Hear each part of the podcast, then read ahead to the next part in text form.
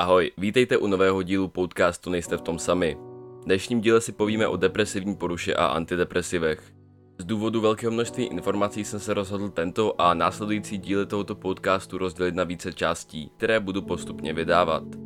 V dnešní části si povíme základní informace o depresi, jak depresivní porucha vzniká a jak se projevuje. Takže se pohodlně posaďte a jdeme na to. Depresivní porucha, která je jednou z nejčastějších psychických nemocí, patří mezi afektivní poruchy, což jsou poruchy nálady, které narušují uvažování jedince i jeho tělesné funkce. Mezi afektivní poruchy dále řadíme i poruchu mánickou a bipolární. Na světě momentálně trpí depresí necelých 300 milionů lidí, což činí přibližně 8,7% všech žen a 5,3% všech mužů. 7 až 21 dospělých v závislosti na státu, ve kterém žijí, se s ní potká minimálně jednou za život. Což mě osobně přijde jako poměrně extrémní vzhledem k tomu, že se jedná o jedinou nemoc. I přesto, že se deprese dá poměrně dobře léčit, celá jedna třetina dospělých z depresí neobdrží léčbu, což výsledně radikálně zvýší šanci na sebevraždu, co se dá nazvat jako takové finální stádium deprese a vlastně i mnoha jiných nemocí.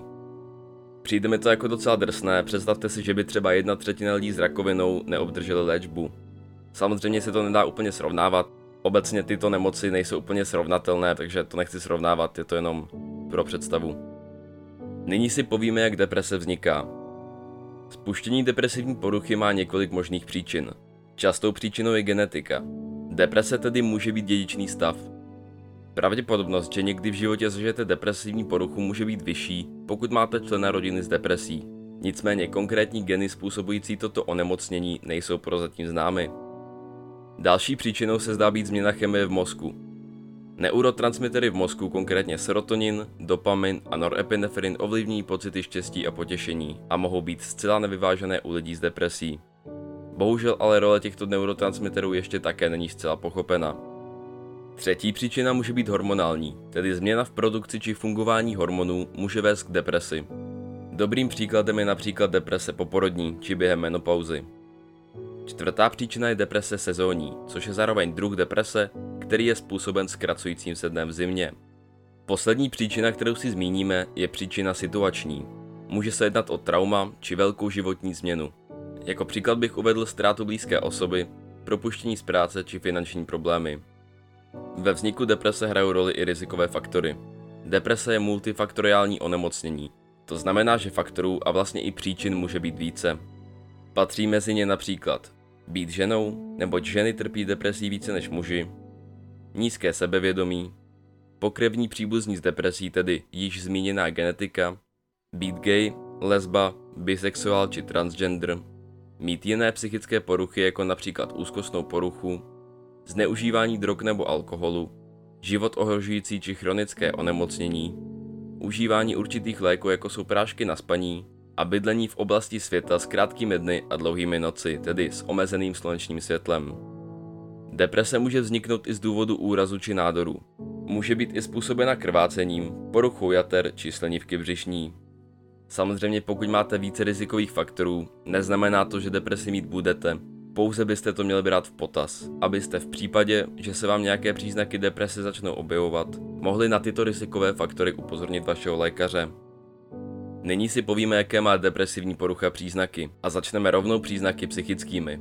Deprese se projevuje dlouhodobě zhoršenou náladou, pocity beznaděje a bezvýchodnosti. Typická je častá únava, jak psychická, tak fyzická.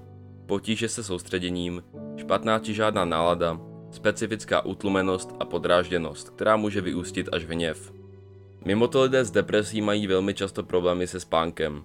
Spí buď příliš málo nebo příliš moc. Při rozhovoru s některými lidmi, kteří trpí depresí, jsem zjistil, že mnoho z nich spí klidně až 13 až 14 hodin denně, protože kromě únavy, kterou trpí, je pro ně zároveň spánek nejpříjemnější částí dne, neboť ve snech depresi necítí. S depresí se často pojí i úzkost a sociální fobie, které dohromady člověka často izolují od okolního světa. Izolace od okolního světa je velký problém, také může zvýšit šanci na sebevraždu. Deprese může způsobit potíže s rozhodováním, může ovlivnit racionální myšlení, způsobit špatný výkon v práci či ve škole a zapříčinit snížený zájem o dříve oblíbené aktivity. Deprese je často popisována, jako by na vás hodil někdo ohromně těžkou deku, kvůli které je pro vás každý pohyb velmi náročný a vyžaduje vaši veškerou energii. Hodně lidí na tento popis reaguje tak, že se má daný člověk prostě překonat, což je ale nesmysl, protože z dlouhodobého hlediska to může vést k úplnému psychickému vyhoření. Je to hloupé i z toho důvodu, neboť překonat se znamená v podstatě vyjít ze své komfortní zóny, na což člověk potřebuje motivaci či psychickou energii. Člověk v tomto stavu deprese je ale mimo svoji komfortní zónu prakticky pořád a z hlediska psychické síly je vyčerpán. K depresi se pojí i sebevražedné myšlenky a sebedestruktivní tendence. Na extrémních 60% všech případů sebevraždy má svůj podíl deprese. Důležité je podotknout také fakt, že každý rok spáchá sebevraždu 800 tisíc lidí, což je přibližně jeden člověk na světě každých 40 vteřin. 5 až 15% nemocných depresivní poruchou končí svůj život sebevraždou. To znamená, že deprese má 2 až 7 krát větší umrtnost než COVID-19. Deprese může být sebedestruktivní a až život ohrožující mimo jiné z následujících důvodů. Člověk s depresí má nedostatek pohybu, často problém s hygienou. Při těžké depresi je velmi náročné si jenom ruce umít. Nedostatek pohybu může vést ke zdravotním problémům, například kardiovaskulárním onemocněním, cukrovce či osteoporóze. Nemocní se často sebe obvinují za věci, které kvůli depresi nezvládli. Může se vyskytnout sebepoškozování. Je velmi důležité zdůraznit, že z velké většiny případů sebepoškozování u lidí s depresí není z důvodu smutku či za účelem upoutání pozornosti. Lidem s těžkou depresí bolest způsobí pocit úlevy. Bolest totiž do mozku vylučuje určité látky, kvůli kterým se mimochodem poté nemocní mohou stát na sebe poškozování závislí.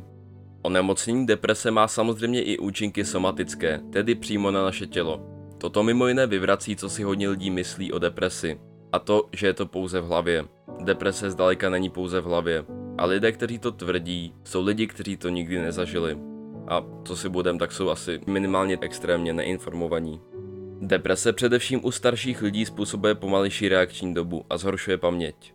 Může způsobit bolesti hlavy a chronické bolesti těla.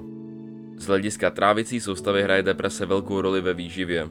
Může vést k přejídání, nárůstu hmotnosti a k nemocem souvisejícím s obezitou. Nebo může člověk až úplně ztratit chuť k jídlu, což může u starších lidí vést ke stavu zvanému geriatrická anorexie. Deprese dále může vést k bolestem břicha a křečím. Deprese úzce souvisí se stresem, i proto se k ní občas spojí i srdeční problémy. Nelečená deprese zvyšuje riziko úmrtí na infarkt. Zároveň to platí i naopak. Clevelandská klinika odhaduje, že asi u 15% lidí se srdečním onemocněním se rozvine také deprese. Deprese společně se stresem může mít negativní dopad i na imunitní systém, čím se člověk stane náchylnější k infekcím a nemocem. Deprese má tedy velké množství příznaků a každý člověk bude pocitovat trochu jinou škálu, nicméně základ je velmi podobný. Tedy pro shrnutí se u deprese nejčastěji vyskytuje velká únava, velmi specifická utlumenost, pocit, jako by na vás hodil někdo velmi těžkou deku a každý váš pohyb vás stojí prakticky veškerou vaši sílu. Nemocní a především ti, kteří ještě nevyhledali léčbu, většinou jenom polehávají či dělají nenáročné činnosti.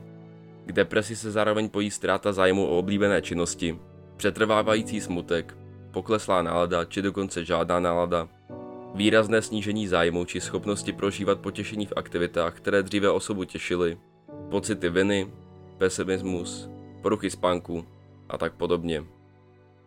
Jak bylo slíbeno, na konci každého dílu bude prostor pro někoho z vás, abyste sdíleli s ostatními váš příběh.